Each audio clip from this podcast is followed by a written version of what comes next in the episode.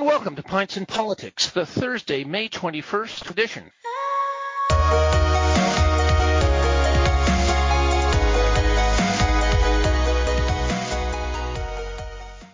Pints and Politics is a weekly discussion program of all things political, coming to you through the facilities of Trent Radio, CFFF in Peterborough, Ontario, 92.7 on your FM dial. My name is Bill Templeman. This is our 19th show of the year. We're on air every Thursday at 8 p.m. This program was recorded online last Friday, May 15th. At the end of the program, I'll give out our podcast site and social media addresses. Joining me for this online discussion of what's going on in the world of politics during the pandemic is our veteran politics panel. Regular listeners will recognize them. Uh, first, we have property manager and businesswoman Jenny Lancio. Then we have Curve Lake uh, First Nation councillor and Ontario NDP Indigenous Peoples Committee Chair Sean Conway. Then playwright and math teacher Tim Etherington. Then we have Peterborough This Week journalist and former mayor of Peterborough, Sylvia Sutherland. And uh, closing out the list, campaign manager and consultant Lauren Hunter. So thanks to everyone for joining me today. Now, usually or I should say normally. Now that in itself is becoming a loaded word as this pandemic rolls on. But anyway, normally, I send out a list of questions before each of these panels to give us a few focus points from which to launch our uh, explorations. And I've done that again this program. But given the changes that are emerging around us in the political world as this pandemic continues, I thought maybe a better starting point might be to ask each of you, what are the top issues you want us to tackle today? So let, let me model what I'm asking you to do. So for, for Bill, before the end of the program, I'd like us to at least touch on the following, and I've got five bullets here. How do we judge the government's response to the pandemic, uh, provincially and federally, both from a policy standpoint and a political perspective? That's one. How is the ongoing chaos in American politics affecting us in this country? That's two. My third is what are the best models currently on offer for how government should respond to the pandemic? That's my third. I've got two more, but they're sort of cheats. How are our federal pol- political parties doing in their respective responses? And I guess the last one is important. What should we focus on in Peterborough as restrictions lift. But those are just mine. What about Sean? What, what's on the top of your list? Well, I think um, I think we're probably going to get there in some of the uh, items you identified, but I think looking at the federal response to the pandemic uh, can be looked at in a number of different ways. The first being, um, what did they get right? What have, what are they continuing to get right? Uh, what is the role of the minority parliament in carrying out some of the expansions and shortcomings on initial policy offerings? Where are what's next and for how long is is the federal government prepared to run basically spend a lot of money? And i hope that they would be confident in spending lots of money for a long time especially coming out of it. You know infrastructure is going to be a huge push. What's the role of the new canada infrastructure bank? We've never really seen it flexed. This might be an opportunity to see if it could be successful yeah, I think I think looking at what's been done well, what's not been done well, and where do they need to go next. Interesting. Yeah, uh, Lauren, do you have uh, a few? I'm interested as well in the provincial response. I think what we're starting to see now is the provinces start to diverge on their uh, responses and measures to reopen their economies, and that makes sense because the pandemic is at different stages in different provinces. You know, it's uh, one thing to be in PEI with such a small population and on an island that is far easier to control movement in and out of versus being in Ontario or Quebec. But as those responses start to diverge and potentially quite significantly, what does that mean for the country as a whole? Where can the federal government play a leadership role, given that uh, it seems pretty clear that the message from the provinces has been you know, back off, we will handle this ourselves. And, you know, we only want your uh, assistance in some ways and not in other ways. So I'd be interested in touching on that as well. Jenny, what about you? I think I'd like to talk a little bit about how we feel our municipal government has done through this pandemic and okay. how we think that Peterborough is going to bounce back from an economic standpoint. In this, I think that the paper uh, last night said that they calculation is they feel that they've lost 6.9 or something million dollars in revenues thus far because of this pandemic. So I'd like to talk a little bit about that. I think. Uh, yes, indeed. Yeah. Tim, what about you? I'm uh, feeling strangely nostalgic for the first couple of weeks after this crisis hit. Uh, you know, there was this that state of shock that we felt globally. There, there was a time there where there was a collective sense of let's pull together and let's figure something out, and that's something that we don't we don't do anymore, or maybe we never did. Old habits are old habits are starting to creep back into the body politic. You know, the necessities of electoral politics are that you you have to find a wedge issue, you have to find a point of contrast with the governing party. I mean, that's just the way everyone behaves. I'm really afraid now that we're going to get bogged down. I, I agree with Sean. You know, we need to spend a lot of money. We're spending a lot of money. There really is no other way out of it, and government's the only institution that can do it. In the long term, we are going to have to address the amount of money we're spending, and you know, we really do have to consider something like raising the GST. But in this political environment, how could that possibly be done? Okay, thank you. And Sylvia, is there anything we well, I'd like to uh, sort of pick up on what Jenny was saying regarding the local challenges that the municipality, that the municipal government is going to face uh, when this is over. As you know, governments, uh, municipal government cannot run deficits. After the Depression, there were municipalities, including the one I grew up in, Midland, that actually bankrupt. They, nobody has a big heart for raising a lot of taxes, but on the other hand, what is going to be the response of the federal and provincial governments to the to the challenges faced by municipalities? And can we is it reasonable to expect you can avoid a tax a tax increase? And I think on a not a lighter side, but um, we might, if we have time, have a little chat about the political ambitions of the Premier of Ontario. ah, okay, interesting.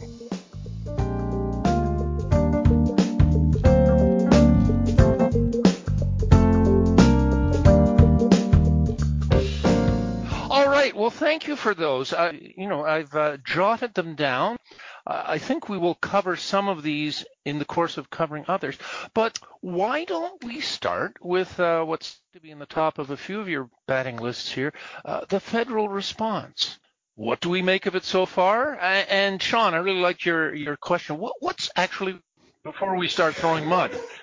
Yeah, I think I think that that that a number of things that the federal government has, has uh, begrudgingly been, I think, moved into, I think were the right things to do. I think that still that universality that was discussed from other opposition parties in relation to the CERB, the discrepancy between the CESB uh, to the CERB, I think was a you know, offering something to students at all, I think was very good. Uh, however, it should not be different than the, the CERB itself. But I think right off the bat, it was a great nation building exercise for the federal government. You know, they say never waste a crisis, but the, the federal government did very well in the beginning, uh, back in, you know, late February, early March and into April about letting public health lead the way. And Dr. Tam has done a great job, I think, in providing that professional opinion. And again, no one's going to get anything right off the bat. This is a completely unprecedented situation that most uh, municipalities, provinces, their pandemic and emergency management measures were nowhere near prepared for this level of uh, interruption. So I think what the federal government with bringing public health out to the forefront, especially at that federal level, I think was a very smart move. Uh, it would have been pretty interesting to see the the negotiations that, that would have happened between the Liberals and other parties in negotiating who got the CERB. I, st- I still believe that, that the only way for it to be truly representative of, I think, what the intention is, is for that universality to be rolled out. You know, there's still thousands upon thousands of people who are not receiving income, who are completely left out through the CERB process. And um, and it, it's really it's really difficult to see those stories come in. And I have a lot of friends who are working in the shelter system in Toronto right now, and it's just absolutely devastating. And you know, it's it's really unfortunate that those people were left behind. Yeah, it's interesting, Sean. You you say that um, on this program two weeks ago, we had uh, Megan Hennekamp and Christian Harvey from uh, Yes Shelter and uh, One City Peterborough, respectively, And, they were saying the same thing that uh, for the homeless in Peterborough, this this is is brutal. I mean, they have nowhere to go. I mean, apart from the uh, wellness center, it's uh, it, it's very grim. We can't rely we can't rely on government to do everything, and and you know there, there's a there's an underground economy out there that exists on the street, panhandling, of busking, prostitution, you know, that authorities sort of, you know, turn an eye, you know, they try to avoid and not think about it. It's those people, the people who make their money off the street who have really fallen through the cracks. When, you know, when people live in a constant cycle of, of poverty, quite honestly, not to make light of this pandemic, but COVID is really like the least of their concerns. There's about 10 other things that could kill them faster than that just from where they have to sleep, the fact that they don't have proper nutrition, the fact that they're a sex worker or in active addiction. Really, this uh, this pandemic is kind of negligible in their, you know, in the world that they try to survive in every day. And then when we take away the support systems that were already in place for them, what are they supposed to do? Yes. Yes. If we can go back um, how the the federal government is uh, right now handling this situation. They they may benefit, undoubtedly benefit. Comparison, and we all see it every day, and I see far too much of it because I can't resist. I the border that we have here, both uh, I think at all three levels of government in in in Peterborough, uh, federally, provincially, and municipally we have leaders who are uh, attempting, certainly provincially and federally on a daily basis, to talk to us, who are mm-hmm. listening to the scientists, who are listening to their public health people, who are giving some some direction. We may disagree uh, with some of it. If I was, for example, living right now in Quebec, I'd have real concerns about mm-hmm. the speed with which they are opening that province up, and I may have some minor concerns even in Ontario. But I, I think by comparison, that our federal leaders, our provincial leaders, our municipal leaders are, you know, our people appreciate the fact that they are doing what they are doing, how they're doing it. Now, Lauren, you referenced the various provincial government response and asked the question where can the feds play a leadership role uh, because some, many of the provinces are saying, uh, you know, back off, we'll handle this, we'll call you when we need you. What's your sense of all that, how that's playing out? I think that there's still, even though some of the information has started to slow down, I know there was a lot of information overload at the beginning. I mean, there still is so much coming out. And while obviously you know what province you live in and who you're looking to for your guidelines, as things start to diverge in different provinces and we start comparing responses and the path to reopening economies, I think there's a possibility for some confusion and more tension in in the federation as to how those things are happening. And I think that the federal government has been trying to play a leadership role, and I think they're being taken up on that by some provinces and not by others. Uh, and so that information starts to change and directions to people in different provinces. You know, if some are able to start having family bubbles of two, right? So you can join with another household perhaps and be able to see them and, and nobody else other provinces and folks in other places are going to start getting antsy to do the same thing when their situation might be completely different. It doesn't actually make sense in Ontario for us to move to that yet, um, but it just in- increases the pressure on the politicians here and to the health officials uh, to start moving towards that and opening it up. So I, I'm a little concerned, I guess, is mostly what I'm expressing. A little worried about that. Yeah, there's only so much. There only uh, there's only so often you come before and promise another group more money or money, and and that has been the message up till now, certainly federally. And and I think Lauren's right. I mean, my temptation. A friend and I are tempted to drive to Manitoba to get our hair cut. How come I can get one in Winnipeg or, or Brandon, but not uh, Peter, and I understand why not. But uh, yeah, you're right. As people look elsewhere, not considering the conditions necessarily in New Brunswick or PEI, where they've been very good at containing it for obvious reasons, I think. Mm-hmm. Uh, in the case of PEI, uh, you know, they're saying, gee whiz, well, I can't. But you're right. And but on the other hand, I think, well, anyway, I won't say what I think otherwise. I'll listen to someone else. no, no, no, don't. Uh, don't hold back, Sylvie. I want I want to know if I can get on the road trip with Sylvia. I think driving through a whole day of Northern Ontario with Sylvia would be a blast. well, yeah, we could use it. See, see the goose at Wawa and uh... yeah, Wawa, yeah, all of it. For those driving through Northern Ontario right now, tuning into the radio program, if you uh, just just past the the Big Goose, there's an old country store, and it's they sell wonderful kosher pickles in an old-fashioned pickle barrel. well, reason, Sean, that is the last place I thought I would find kosher, kosher pickles. pickle. That's great. Now the coffee was awful.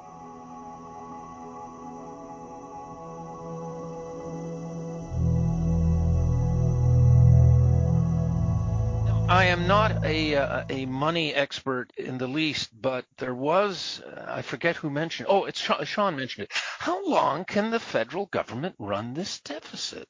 I mean, I remember asking my mother. She died, she died ten years ago, but I said the years immediately before I was born, and she said, you know, in the depression there was no money. It was everyone was having a hard time, and then the war came, and suddenly everyone had money. So how, how long can we, we keep doing this? That, that's a very good. That's a very good point. And uh, during the and also though it also faces my mother did and my grandparents. They also faced the fact that there was no eh, certainly in this country no real social safety net either. Yes. Uh, the, uh, you know that uh, that Bennett and, and Roosevelt brought in uh, during the depression weren't there during the depression and uh, I have asked myself the same question. It's almost as a little printing press there. And and the other thing is, what is going to happen so far as inflation is concerned? You know, as a result of what of the the largesse that is being shown necessarily, but it's being shown now. I think you know we have to worry about the the impact of inflation after this is over too. Yes, and to thoroughly depress us, being a bit geekish about this stuff, I watched a uh, a YouTube clip from Nouriel Roubini, the economist. He's a prof in in the states who. Uh, predicted the uh, 2008 debacle, and he was saying we're we could be on the brink of a depression, like a, great a depression, brink of of, a, of another great depression. And um, I don't. None of us. Only are those who are alive and were adults during that period I guess if you're a kid, you probably would remember some of it. I, I don't think fully pe- people fully appreciate what a horrible, desperate time that was for so many oh, people. Yeah. Yes. Yeah, it's almost like a bad dream. We we tend to force it force it out of the national memory. The additional thing too, when we talk about the depression and the war saving us from the depression, that's a North American experience, and I'm, I'm not talking about the, the devastation of the war, but you know, it took until England started developing the North Sea oil in the, in the what the 70s. Yes. Uh, they were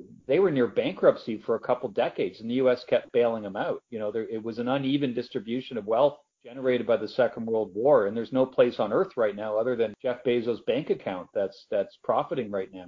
So I think if we're optimistic and it's managed properly, we're looking at several years of, of pain, slow growth as we try to, as Sylvia said, avoid inflation. Because if you flood too much money into the market, these low interest rates, that's precisely what's going to happen. And, and then we're actually in a lot of trouble. Because if you got to start raising interest rates to combat inflation, all the debt we're piling up now has suddenly become very, very exp- uh, expensive. Not just government debt, but personal debt. People are filling up their credit cards right now. I, I was going to touch on a, a Trudeau policy that I'm actually anxious to see in action. So maybe you want to talk about it. Do you know what I'm going to talk about? No, I will just say quickly. I wonder. I mean, we're not the only country in this boat in terms of spending the necessary money to create stronger social safety nets under people right now. And so I turn, I haven't been paying attention to uh, like the per capita spending that's happening in other countries, especially in other developed nations, to figure out where are we in that mix. Because if we're not the only ones going through this, then I think there's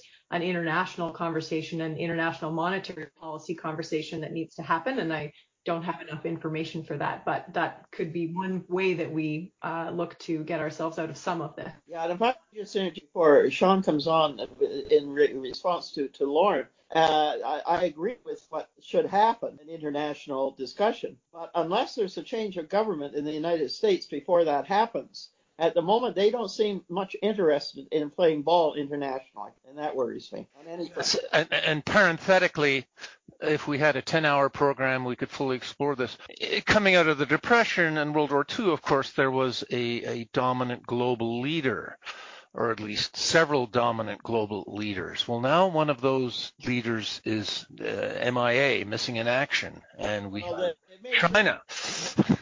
And what does that world look there like? may be a change of government one can hope in the United States in November with Yes. this attitude. Sean, I'm sorry, I cut you off. I think that I think there's a lot of good being said on how we come out of this and sort of a macroeconomic understanding of how Canada operates. Yes, international collaboration is going to be important, but we're going to have to look at how much of our international trade and financing agreements are going to be based around resource extraction. Because if we have domestic policy that's based around a reduction of resource extraction, but international markets will see Canada as a raw resource extraction economy.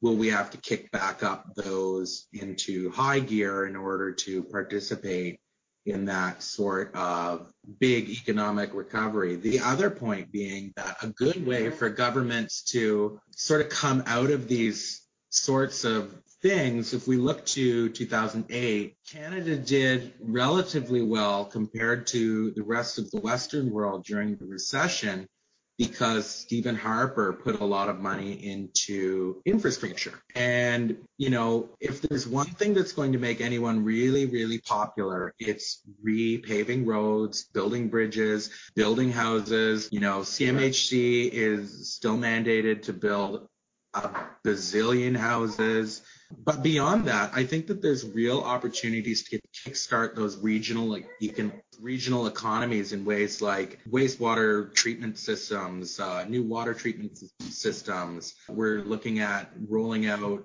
uh, new telecommunications things. Uh, the Eastern Ontario Wardens Caucus, I think, really in this area has been pretty impressive in their ability to roll out new cellular and telecommunications infrastructure in this area. I think that when those things start cooking, at least regionally, I see I see a lot of room for uh, not only economic recovery but economic growth. So if governments, alongside the private sector, as much as I hate to boost the private sector, but the private sector is going to be really instrumental in getting a lot of these big infrastructure projects off the ground. So let's focus on that sort of like, oh my goodness, I've got a screaming child. Not quite an angry taxpayer yet, yes. No, you know, and but but that's it. It's it's big infrastructure is what's going to get us out. And you know, sort of me from a local government point of view, if if I were in local government right now, I'd start making a wish list and and get ready for that because that's that's what we have to be ready for. Well, so that's the thing I think uh, politically that local government could do instead of doing now is start fixing the road.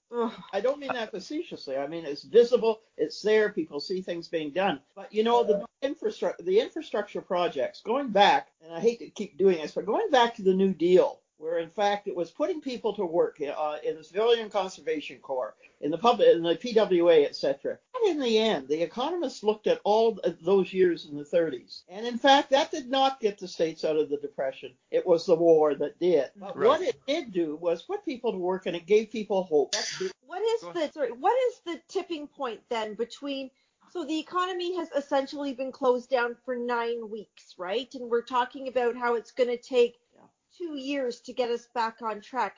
So what is the tipping point at which we say, you know what? Like we're we have to open up the economy and let the chips fall where they may and whatever happens happens as far as wellness goes with people. There is, I Jen, I have back on that a bit. There, there actually is no choice that way because if we get it wrong and we open prematurely, the economic devastation will be three, That's- fourfold. So we have to be careful. Can I just pick up on something that Sylvia said though about the New Deal? Because there's like there's two phases to it, right? There's the early part of the 30s Yeah. after Roosevelt got elected, and he put all the money in, and then And he got worried about the deficit. Then he got worried about the deficit around 37 and introduced austerity. But we have a more recent exa- we have a more recent example uh, that Sylvia would know well because she was in government then, and that was the Chrétien administration. Uh, in the recession of the early 90s, it's one of the very first things the Chrétien government did. And I remember because I took a road trip out west the summer after Chrétien was elected, and it wasn't my first Didn't time. ask me to. I didn't ask you, Sylvia. Well, you were the mayor then, I think, or you maybe you were. Actually, Sorry about that. everything in politics. I lost in 1991. Jack, Oh, had, okay. Jack had to face I voted for you in '91. Thank you.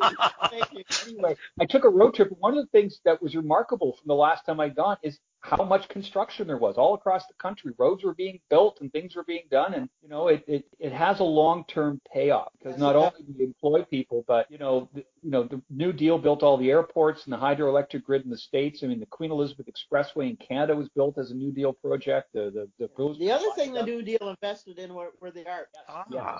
Which of course are a great multiplier of income. Now, will any of this uh, infrastructure work or any infrastructure money be possibly bent on the crying need uh, from sea to sea to sea for improved housing, more affordable housing, more more housing of all types. I certainly hope that it will, although I just want to uh, say a, a, bit of a counterpoint here to the push on the panel for infrastructure spending, which is that there have been economists like Mike Moffatt who've done some work around exactly where and how the jobs were lost. And certainly in the first part uh, of this in April, most of the jobs were being lost uh, by women, and they were not necessarily in the construction sector and in sectors that would be directly influenced by infrastructure spending. And so I know that that has leveled out somewhat, that as it dragged on, uh, more men were losing hours and losing jobs. But I don't know that infrastructure spending alone is going to be the thing that lifts us out of an economic uh, recession or depression the way it has in times past, because I think the makeup of where the jobs have been lost and where the economic crunch is happening is quite a bit different than it has been in the past. Situation there, Lauren. You're right about that. Is we just can't assume the economy is going to return to what it looked like before. You know, the, the North American economies have been buoyed by spending. You know, our, our, our, our you know, we, we, we manufacture junk, we buy junk, we throw away junk, and we buy more junk, and that's how we all get wealthy. You have to think that some of those habits are going to change afterwards, and some of our activities. I particularly think, you know, some of the service industries, the restaurant and bar culture. I mean, if they lift the if they lift the um, you know the, the lockdown at some point in another month or two, people are going to crowd into the only cafe on a sweaty Friday night, you know, cheek by jowl with people and I feel comfortable with that. I was having a conversation the other day with a friend of mine, and she said quite she said, I realized, she said, I recognize all of a sudden I'm spending less money. And she said, I'm beginning to question what I was spending it on.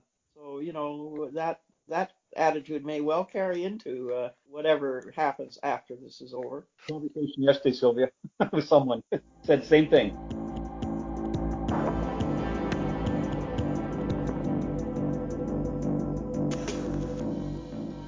All right. Now, one of the things that percolating uh, under this discussion is tolerance for maintaining the lockdown. What we're seeing in the states, uh, we're seeing these demonstrations, people saying to hell with this, or you know, waving the American flag, blocking, waving their rifles at the same time. Exactly. So where is that pressure here in in uh, this country or this province? Well, I can tell you, I mean, it's no great secret that I am like so done with all of this. I mean, I've been fortunate enough that I have been able to continue to work and I'm very grateful for that. But we service a mainly senior citizen community. And I can tell you that after nine weeks of isolation and bombardment by the media, we are very concerned about the mental health of the mm-hmm. people yep. that we service. Mm-hmm. We have in the past probably two weeks for sure. Like we finally said today to all of our tenants, come Tuesday, we are returning to some semblance of normalcy. We have people that have not been out of their apartment 900 square feet and they live alone in 11 weeks. Wow.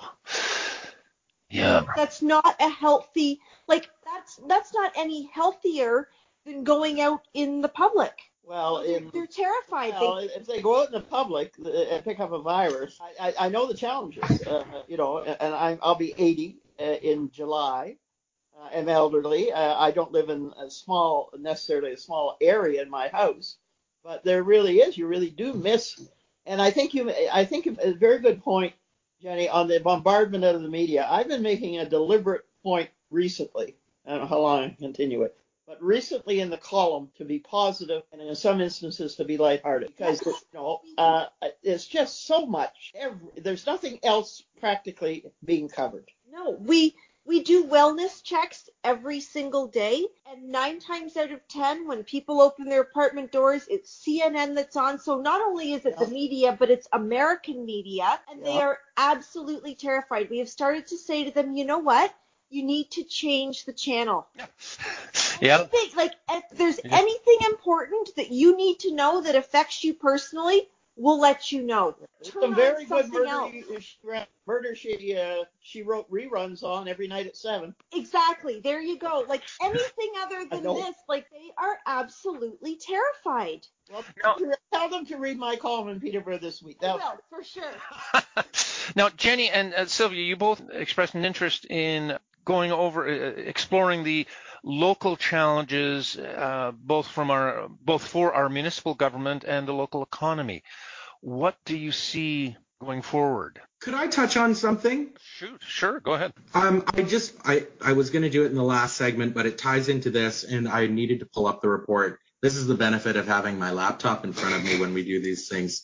Uh, I'm just I'm just going to cite the June 2019 Perry reports commissioned by Peterborough Public Health and the Labor Council, and also United Way and Workforce Development Board, Trent University. But talking about the employment sectors in the Peterborough area and talking about what is what does the service industry look like? 50% of all employment in Peterborough is the service industry. Wow. No, that's enough. Percent. And so if we have bars and restaurants and other things that are going under, we're we're going to lose that that employment sector, that entire field. You know, knowledge and creative, like innovative innovative industries account for about 31%. Manufacturing, construction, trades, and transportation only account for 17% of the employment in the Peterborough area. But yeah, just just something to think about for challenges for the municipality and and and the area at large. Well, back to uh, municipal government. I mean, what should City Hall be well, I, contemplating I, I, or planning? Well, I, think we're very fortunate uh, to have the uh, PCAT in Peterborough. Uh, they, they they have a, a three stream plan. The economic development people. Uh, they do have a three a short, middle, and long term they're looking at. They have set up a mayor and warden's task force uh, and I couldn't believe that there was some opposition to this on city council. Uh, fortunately, they passed it in the end. But they, they on this task force are people representing all the various sectors, independent business, small business, large business, whatever, you know, and, and we have that kind of expertise and brain power that is looking at what might happen or what perhaps should happen as we ease out of this. I'm not. I I don't know the answer to that. I know there are a lot of people hurting. There'll be a lot of small businesses, small independent operators. Well, there are the large people as well. But I feel for the people who have the restaurant owner and the hairdresser and the and the small shop owner. You know, and how do we support them? Because if you look at just one area of the city, the downtown core, uh, Uh, which is important to any community, and we've managed to hang on to it in Peterborough. But this, unless we, unless we're very careful, this could this could this could be the end of the downtown as we've known it. I I'm not sure what the right things are to do going forward after this is all over, but I kind of feel like the council's response to this has been a lost opportunity. Oh, there's Kevin. I, I kind of feel like it's been a lost opportunity to the city city council. Like I guess my question is like, where are they? Well, you know, I feel for them. What? Okay, what opportunities, Jenny, do you think they should have picked up? I mean, well, it, I I just kind of think that. Go ahead. That, you know, like like whether the mayor has anything to say on a daily basis about what's going on or any new news from the province or any new news federally or anything like that. Like she could at least be having some sort of presence where she's sharing like good news stories from the community, like trying to keep people buoyant. Like I have, you know, friends that run businesses downtown that have asked for things from City Hall, like simple things like, you know, parking signage or curbside pickup signage or anything like that. Didn't even get a response. Yeah, well, that's not good. No. You know what I mean? Like, what else are you doing right now? Like in my mind, dealing with this, this is all you're doing right now. This is your focus. hang on. She's been on quite a few of the daily press conferences with uh, Dr. Rosana Salvaterra. And I just, I, I hear this, I've heard this complained about a few local politicians, and no one will be surprised. But I think that they're, they are out there. I think whether or not they're being covered in the media, I think pushing it out in their own social media is a different story. And I think the media are doing the best they can given the completely overwhelming amount of information we're getting every day. Right. So I mean, I, I, I would I push back in, a little bit on that. I live in the downtown core, like as everybody knows. I know who my counselors are. I have heard zero, nothing, not a zip. Okay. Uh, may I just interject a, a couple of things? Sure. First of all, you know, the local media, and it's not their fault. I mean, uh, certainly the printed media has been has been, you know, they simply don't have the resources that they had at one point. And, it's, yep. it's and secondly, uh, the focus on this uh, from the media point of view has been, and you can understand why, primarily at the federal and and provincial level. And it's probably hard for the local level politician to get a lot of ink, to use the old phrase, on this.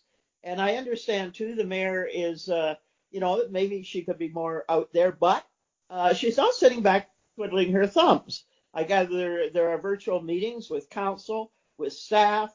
I mean, she's not sitting across the road from me doing nothing.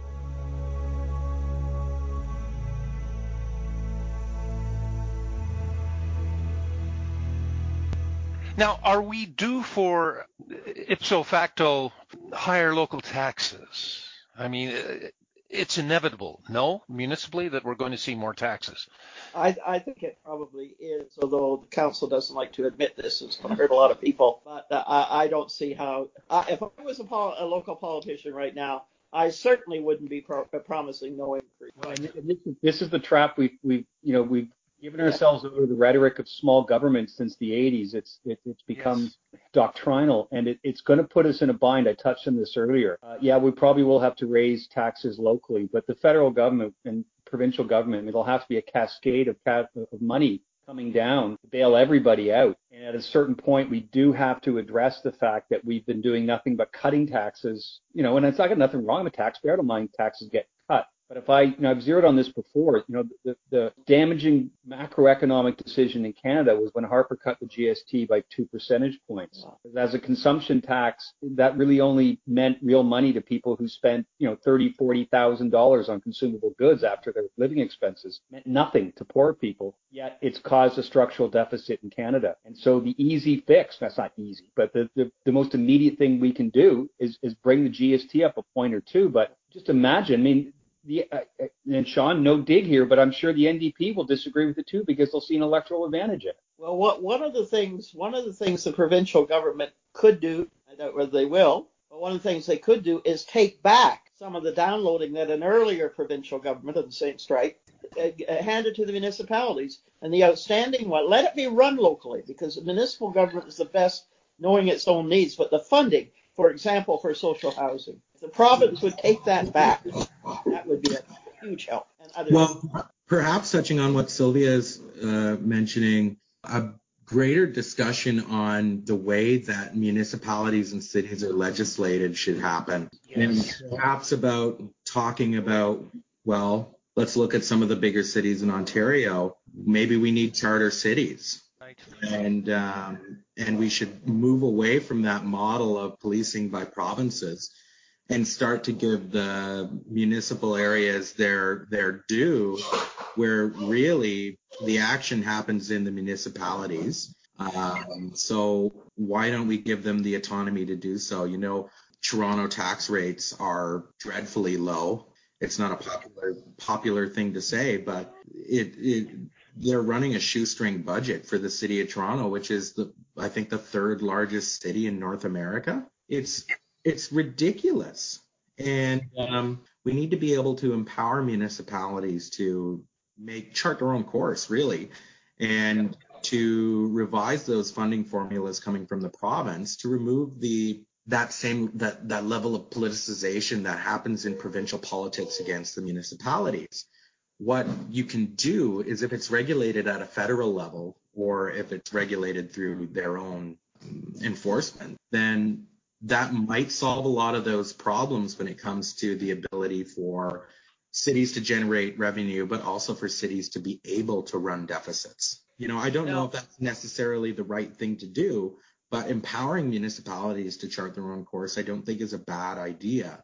And to touch on what Tim is talking about, you know, sure, I'm sure that, you know, politically, any opposition political party is going to oppose any sort of tax hike. But I would say, as the socialist on the panel, that capital gains and wealth taxes are going to be the most effective way rather than blanket and flat taxes.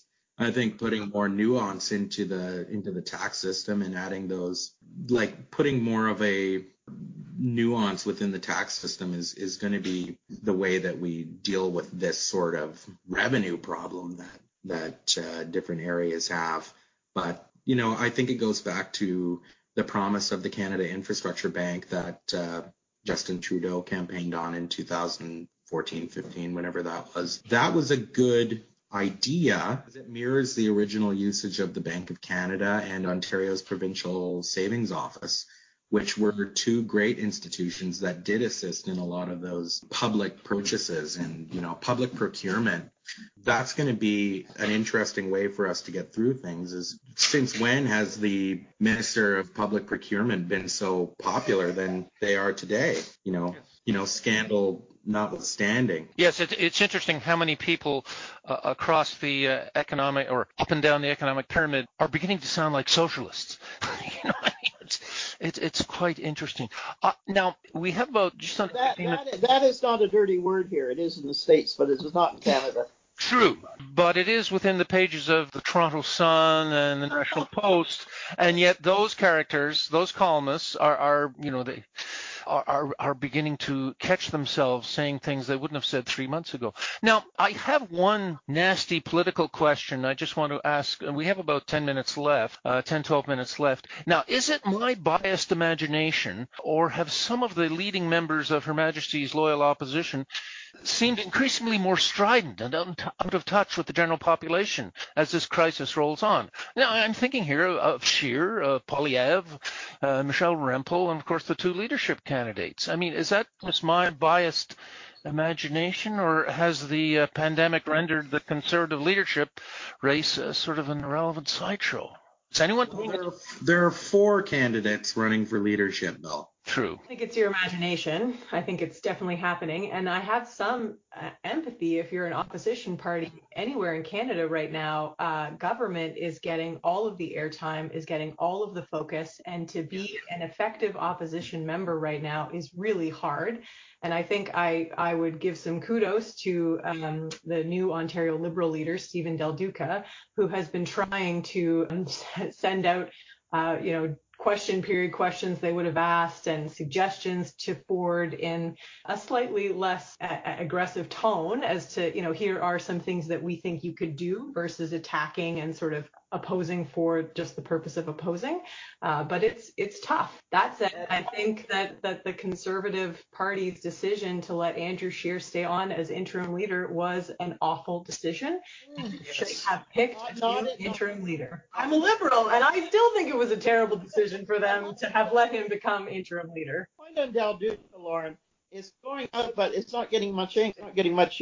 It's a, you're right. It's a terrible time to be in op- to be, be in opposition. It's a terrible time to be running for leader of anything. We see a similar thing. We see a similar thing in the states where you know people are saying, "Why isn't Joe Biden out there?" Well, Joe Biden's doing a press some kind of press thing every day. And I'm not defending. I'm just saying that that it's perfect parallel where he's actually giving an interview or podcasting or something every day, but he doesn't have the megaphone Trump has, and everyone can't take their eyes off Trump anywhere. So what do you do? The Biden approach has been I'm just going to stay straightforward. I'm going to be reasonable and I'm not going to try to jump the gun here. Andrew Scheer has taken a somewhat different tactic. Has but is is Joe not to transfer this to American politics, but is Joe Biden just taking the approach of if I give him enough rope, he'll hang himself? No, he's, that, that, he's having that. There may be an element of that but he, again, he's having trouble getting any exposure. Uh, I've seen yeah. some of the uh, press conferences and dialogues he has had from his basement and uh, his rec room, I should say. But and also I've seen some because I subscribe to a couple of Democratic sites. The Democrats are hearing a lot more from Joe Biden than than anyone else is. because you know, it, but the general public know. And imagine trying to imagine trying to plan a democratic leadership, uh, a democratic national convention uh, right now, and imagine even trying to pr- uh, plan an American election. But um, we do have another potential leadership candidate. Too late for him, maybe, but uh, there there is Mr. Ford, who did suggest uh, last week and, repeated the suggestion in one sentence that uh, he wasn't Prime Minister of Canada yet. I would be I would be shocked if we don't see him uh, flip over to the federal government to head up the Conservative Party. I would be shocked if after this, time, not what he does. Well, I think he gave her a hint. That's what he wants. I think he's get, you know he's probably getting a little high on his supply because he you know he, he was one of these one of the least popular politicians in the country. He has earned the rise in his approval ratings because it, Bill said at the start of the program, he's listened to medical experts. He's still in a honeymoon phase. It's like just getting elected. This is as good as it gets. Well, it, he, he has gotten away in the last two weeks. He has gotten away with two pretty transparent lies. When he said he didn't know that Mike Harris, who eulogized at his brother's funeral, whose son he perished into a riding, is a lifelong friend. He said, "Oh, I didn't know that Mike Harris was the head of Chartwell Homes, even though the retirement home industry had lobbied for the last year to make regulation changes. And the idea that he drove to his cottage to check the pipes on Easter weekend, the problem with frozen pipes, that would have manifested a month earlier. Well, I, I you know, I, I, will give him that. I mean, well, that's the thing. See, we're in a position right now where we're giving him that. And I don't care. I, I'm going to rake him over the coals for that. But I'm saying Doug Ford hasn't changed. He's just he's demonstrated, I think, though, or what he appears. He's either uh, there there's a side of Doug Ford that either he's a terribly good actor or it just you didn't see it you didn't see it before. When he's on, I think why he why many of us who I never thought positive word I have to be frank about Doug Ford would come out of my lips. but, in fact, it has recently, and what he seems to have demonstrated in in these press conferences or daily briefings he has is real empathy for people. Hmm. You don't always make now you can say his policies before this happened where you know played exactly against that.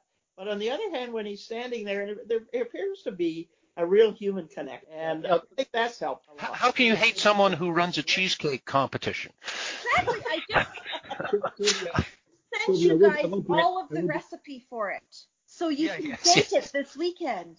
Yes. Yes. No. He, he, he, that, that Doug has, Doug Ford has has shown a side to him that will have political currency afterwards. I, I don't doubt that. But I, but the idea that he could parlay this into what is not 24 Sussex uh-huh. who knows where it'll be by then?